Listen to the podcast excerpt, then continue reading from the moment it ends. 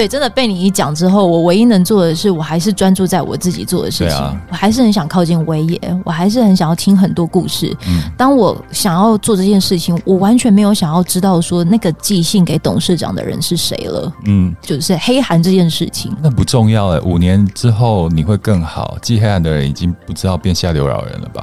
啊，我都是这样在诅咒那些人。我的诅咒都是很大的。下流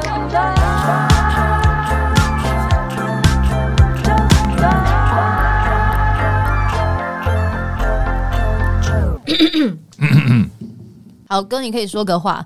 我是 JoJo，在我眼前的这位是威爷。嗨，大家好，陶晶莹你好，我是威爷。好，正式来。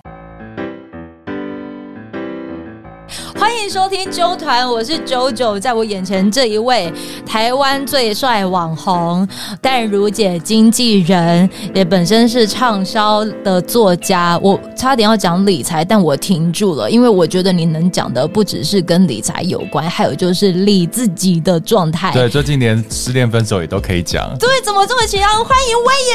嗨，大家好，那个谢谢南台湾的陶晶莹 JoJo。我要谢谢威爷，请容我就是花一点时间跟听众朋友分享这个故事。我现在能够有这么好听的声音，用这么棒的设备来做纠团，是因为威爷在之前我很希望能够录到他的声音，但他跟我说：“你我这边有录音室啊，你可以用。”我就。很厚脸皮的跟他说，其实我还有很多的一些受访者想要给他一个很舒服。这有什么问题？我本身就是土豪啊，为了要做节目就弄了一个录音室啊。那平常自己用，还有淡如姐用，大米偶尔也会来。他想说，哎、欸，你要来就一起来用啊，对啊。然后他就什么话都没有说，就只说全力支持。你要知道，对于一个就是飞出去的人来说，这其实没有，等下录完外面会领账单，你知道吗？没关系，没有啊。我的业绩压力就是要来推这本书，别再该理财的年纪选择放弃。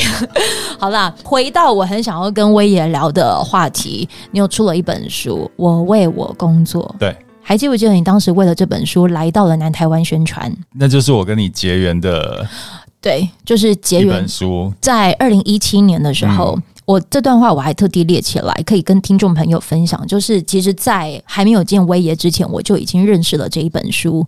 我在那个节目当中有介绍这一本书，事后是透过这场讲座，因为威爷就来到了高雄进行讲座，我就欢迎威爷出来的时候，你就对我说：“我知道你，你有在节目中分享我的书。”你那时候是同事我跟你讲是不是？我忘记了，但是是我应该是我自己看到的。哦哦哦，对对对。对，然后他那个时候跟我讲完之后呢，就转过头跟台下的这一些朋友们就说：“你们看，职业圈子很小，人脉就是这样，你要累积福报跟善意，兜一圈自然都会见上的。你看，谁能想到我能见上他？还好 JoJo 没说我坏话，不然这场见面就是现世报了。”哎，对，这很像我说的话，哎，没有，你不觉得很妙吗？妙就是。因为我看到你在那个可能在粉专或者在节目有提到我的书，然后我就对这个人有印象。哇，原来他喜欢我的东西。结果之后有因缘机会，我们遇见了。对，诶，那就开始结缘了。你看到现在，你来这边，对，我见你录音室，对，你不觉得这一切都是一个善的循环吗？所以有这个循环对我来说，我太珍惜，嗯，各种珍惜。还好今天的录音也不是现世报。对啊，所以我们就是。自己有自媒体，甚至在自己的自媒体上面，就是自己粉砖上面，嗯、我看很多人都在比较负面的批评别人，但是你不知道那个批评的那个种子种下去会长成什么样子。对对对对对，所以我很想要借由这一篇，这是二零一七年我的记录，现在七八九十十一十二，哎，来看一下照片，跟你现在还是一样哎、欸，没有有比较帅一点了，医美有没有？是不是？当然有，一定要啊。好了，所以就因着这一篇，我觉得可以跟听众朋友分享的是，你其实现在已经是可以给予力量，让他人就是使用着你的力量的人，你是已经可以给机会的人了。但是在这之前，很多一些年轻朋友们不见得会珍惜这些机会。嗯、你应该有遇过不少这些没有像是珍惜机会的朋友们吧，或者是年轻伙伴们。我倒还好诶、欸，因为我我我会。以前小时候也是接受到很多前辈长辈的帮助，所以我知道，呃，我包含我开公司，uh huh. 然后这一路上其实有很多前辈创业家，嗯，有帮助过我，嗯，然后我那个当时觉得就是。他们的帮助好像给我一对翅膀。哦，对啊，就是原本我只是在走走走跑跑跑，对，一跑步比赢人家，可是有人的帮助会像翅膀一样让你飞起来，哦，所以我知道那种感觉，嗯，所以现在因为自己有一些能力了，那我当然也会在这一路上，如果看到需要帮助的，哦，我也帮助他，对，因为你给了我翅膀，飞到了这一间录音室，这还好吧？然后这一本书我就可以跟大家分享的是，别在该理财的年纪选择放弃。你知道这一本书你。一直在讲的就是不要放弃投资自己，更不要因为麻烦而放弃理财这件事。嗯、这句话它成为了你的 slogan。听说这本书的销量极佳，是不？就银黄大米一点嘛？没有开玩笑，开玩笑。OK OK，对，当时你觉得在写这本书的那个动机是什么？呃，因为我出了五本书，我每次写书的过程，我都会。想象着我我要对谁写？可是你很忙哎、欸，我都想象我在对自己的弟弟妹妹写。对，但是重点是你很忙，你怎么还可以抽出时间？就是还是可以，因为你平常有在写的话就还好。嗯、我最近是比较懒了，但是之前我比较我常在我的粉专写比较长的文章嘛。嗯哼，其实你一年下来其实就五十二篇，很简单啊。哦，对啊，就每周至少有一篇，嗯、所以基本上就集结起来再补一些想法，然后。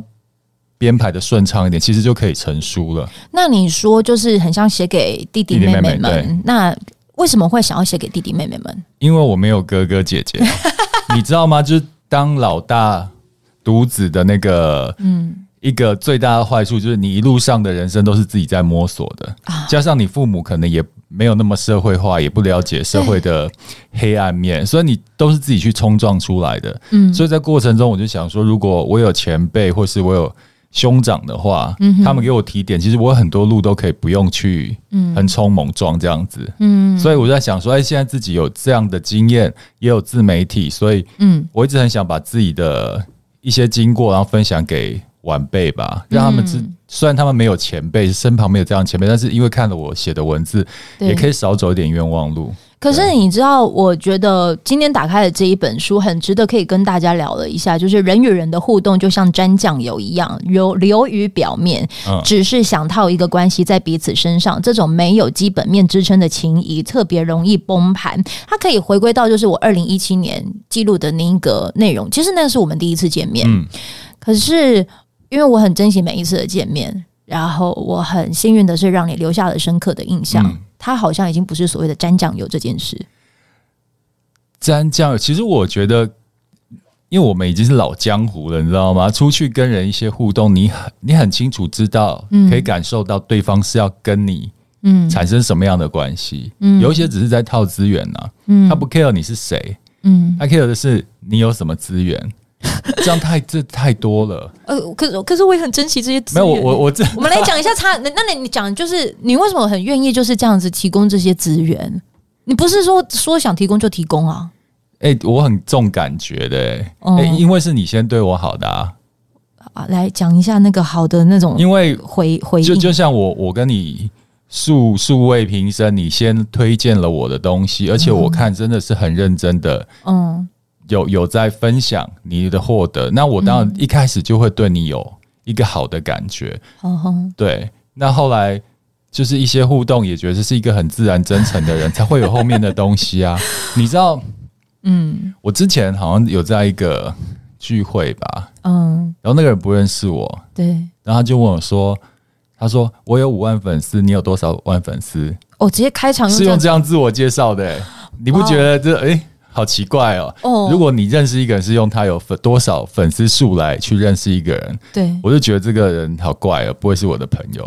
哇？对啊，那你真的真的就是一种重感觉的嘞，这蛮重感觉，跟跟我身边的朋友都蛮重感觉的，你没有发现吗？Ryan 他会属于就是会深思熟虑的那一个，这样才会出现。所以我觉得你们两个就是很很就是很互补。嗯，因为我们二十岁就认识啦，嗯，二十多年了。于是我我们再把它试着拉回来，就是当因为我很多听众朋友可能都像是二十几到三十五这中间，其实他正在职场上拼搏的时候，他们依然也都是会走投资自己的状态，但投资自己可能也包括物质。对，你在这本书里面其实。实有提到，也是跟物质相关的。很多的一些朋友们过于关注在物质的这一块的时候，嗯、你会看到的是，其实是未来容易崩盘吗？对啊，因为年轻的时候，大家都会觉得大家都没有自信，口袋也没有，你就会靠一些外在的东西来证明自己的价值。哥一定也会有所谓没自信的时候吧？以前没有，我一路上都还蛮臭屁的，oh、所以没有 没有。但是一般人都会这样子啊，就比较偏差一点。Oh. 他可能就是靠。呃，买贵的服装啊，或是一些饰品啊，甚至没有到那个 level 去拿那样的包，对，然后你就会觉得好像有这些东西你，你你的人的格调跟位置就提升了。嗯，那也许在同才可能会有这样的感觉吧。那、嗯、到人家其实更高的人来看，我觉得其实就是一个笑话而已嘛。有人曾经有就是你有见识到，就是更高的人来看，然后他真的就是在展现的，就是哎，真的就是笑话哎的过程吗？好，好像还好啦。但是我觉得有时候我会看，就是嗯，人要证明自己或是提高自己的价值，并不是靠外在的东西。嗯哼，因为我认识很多成就是比较有成就的人，他们其实已经根本不会 care 外在的东西。他站出来站到哪里，哪里就是 C 位了，对不对？哦，对。所以你必须做到一出场就有气场的感觉。嗯，不是靠那些东西。加持你，你有没有就是真的是身边看过的一些例子？可能他真的就是你年轻人的拼搏过程当中，他真的就是有试着施展自己的气场，嗯，然后你觉得这个气场其实可以分享给听众朋友的。很多人说要成为自己，对对，年轻人，但是其实你觉得有自己这种东西吗？我觉得不会有自己这件事。对，因为我们出来的时候完全都没有自己啊。对，所谓的自己就是你要定一个目标在那边，嗯，然后试着往那个目标靠近，嗯。当你如果有这样的想法的时候，你自然而然的往那边走的时候，你就会有气场。嗯，有些人他活的，他很多年轻，我跟他聊说，你想要成为这样的自己，嗯，他说不出来。他说我现在就是我自己啊。啊，你懂我意思吗？嗯，比如说。我认识一个网红，就不方便讲他名字。没关系，哎，来，我们用小本本时间啊，不讲名字哈，你直接写在我的那个。哎，我觉得哦，我知道，我知道。呃，然后他从呃一开始一开始创业很失败的时候，他赔了两百多万的时候，我就认识他了。哇，这里以前是他的办公室。哦，他他被他被那个前面的房东赶出来了，嗯，然后找不到地方，我这里就接他做办公室。嗯哼，然后后来越做越好，他就是很有自己的，就是他的目标要成为怎样的很明确。对，那时候我跟他聊过，他想要成为什么样的人很明确。嗯，然后他义无反顾的往这边走，也不管别人。他受攻击也很多，因为他不管，他只要成为他想要成为的自己。你看他现在，可是他怎么样子在攻击的过程当中修复自己啊？专注自己做的事情哦。嗯，对啊，你很清楚自己是要成为怎样自己，那些东西其实你就不会在意了。因为很多大部分的人，嗯，嗯，你说不在意他人的眼光，那是一件不可能的事情。嗯，可是当有人能够做到不在意，我觉得就真的像是威爷说的，因为他够专注自己喜欢的事，对，他很知道他的目标是这样子。嗯，然后就像圣严法师讲一个 一个故事嘛，我常讲这个故事。来来来，我的这个故事很适合来，请说。仙女来了 啊！就是比如说你。你从家里出门，嗯，然后要到那个 JoJo 演唱会的现场，然后其中只有一条路，嗯，你走着走着，在中路中间有一只很很可怕的恶犬，对着你一直叫，一直叫，嗯，那请问呢？你有两个方法，第一个就是趴下来跟恶犬一样叫回去，看谁比较凶，嗯，那第二个就绕个弯继续走到你的演唱会会现场，你会选什么？我绕个弯，我为什么要跟他就是皮肉伤啊？大家都很聪明啊！我在问演讲的时候问大家，大家都说要绕个弯，可是，在实际的生活中，大家都会变成选 A 哦。你是酸民就是疯狗嘛？哦，旁边的那些攻击你的声音就是疯狗的叫声啊。对，所以你看，你们都那么你那那么聪明，要绕个弯，可是你遇到酸民的时候，你却变成狗一样。嗯，对，所以他就是很明确他的目。目标就是要到那个地方，嗯哼，所以他不会会浪费时间在中间跟恶犬一般见识啊，嗯，对啊，我现在好像有这样子的感受，哎，就是前阵子自己也就是你快得到了，你已经有佛光了，得到不是 get 的那个得到，是那个道理的道，是不是？对对对对。对，就是那个那个历程我，我哇。我我这对真的被你一讲之后，我唯一能做的是，我还是专注在我自己做的事情。啊、我还是很想靠近威爷，我还是很想要听很多故事。嗯，当我想要做这件事情，我完全没有想要知道说那个寄信给董事长的人是谁了。嗯，就是黑函这件事情，那不重要了。五年之后你会更好。寄黑函的人已经不知道变下流老人了吧？啊，我都是这样在诅咒那些人。我的诅咒都是很大的。下流老人这件事情，呃，老呃，我也还有就是写到了这一篇内容。嗯、其实我必须要说，当时在看你这篇内容的时候，没有焦虑是骗人的。嗯，我没有焦虑的感受，我用享受的方式来看那种骗狼。哎，我不是享受，我在想的是，我怎么好像还没有还没有做到里面在讲的东西。我讲的是鬼故事啊。你各种鬼故事，农历七月也快到了哈，来看。我这本书写出来其实就是要恐吓，因为我觉得现在一般年轻人，你如果不跟他讲恐，不跟他讲未来有多可怕的话，他不会怕的，他会觉得他老了以后也可以跟现在一样。但是不是的，你现在拥有的条件，但老的时候可能没有了。嗯，那是另外一个状况哦。对啊，另外一个状况是什么状况？就比如说你现在哦。美好的外表，大家都想跟你做朋友。但是当你有一天你老了，然后，嗯，你的外表已经不在了，你是没有存在感的。嗯，你在那边是像空气一样的。对对，那个心境跟感觉跟你现在不一样。还有你现在去找工作，嗯，你可能老板面试看你都人模人样，OK 的啊，年轻人都给你个机会。可是当你四五十岁再去找工作，没有人会理你的。这真的是恐吓哎、欸！这可是这是真实的人生呐、啊。哦，对啊，所以你真的如果有好像感觉你那机会没有的话，因着外表好像机会消失，可以听中场休息不鸡汤，他们就是有后面有各种让你变年轻的方法。有吗？我都不知道。好了，其实因为这一本书，它让我就是很想要再靠近威爷的一个点，就是。青春总会过完，当没了青春，你还剩下什么？威爷应该还算是有青春的人吧？有啦，还还要尽量保持青春。没有，我觉得这一句话要有点年纪的人才会有感觉。毕竟我已经那个做事要奔五的年纪了。你做事奔五啊？对啊，我大你一轮呢。OK，哥，你真的就代表就是要努力赚钱，才会活得比较年轻。对，因为比较有机会靠近。好了，但也真的是跟你的健身有关了。没有，就是运动啊，还有心态，我觉得都是维持比较年轻的方法。哎、嗯，刚问题是什么？没有讲青春这件事情。Okay 可是我必须要说，慢慢拉回来一点，就是威爷他值得让大家可以分享的是，因为你刚刚讲，你这是恐吓，嗯，你这是。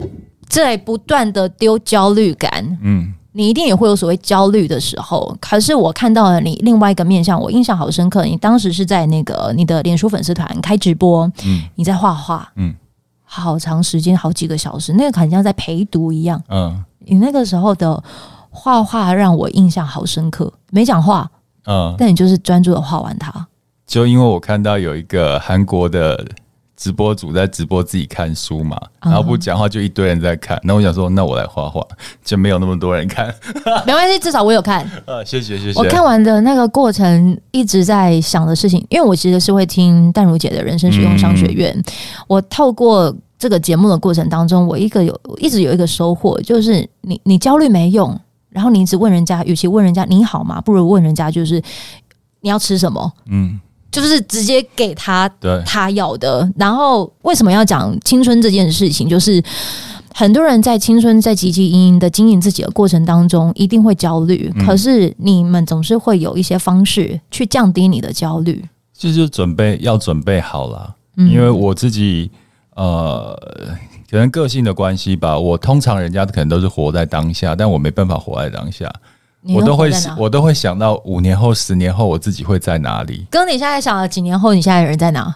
我现在几年后，我可能就是五年后。五年后啊，我应该就一半的时间在曼谷，一半的时间在东京吧。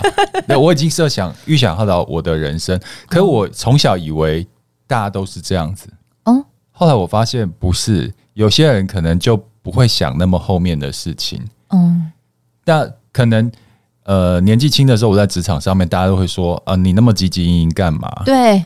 可是你不积极，我的积极营营都是为了以后啊，以后的游刃有余。对，大家都会说，活在当下，现在快乐就好。可能年轻的时候觉得这个说法超帅的，嗯嗯嗯。那我觉得自己好老派，那么积极营营的好，好好世好世俗哦。嗯。可你看，现在二十年过去了，嗯，我我现在是那个游刃 游刃有余，积极营的是谁？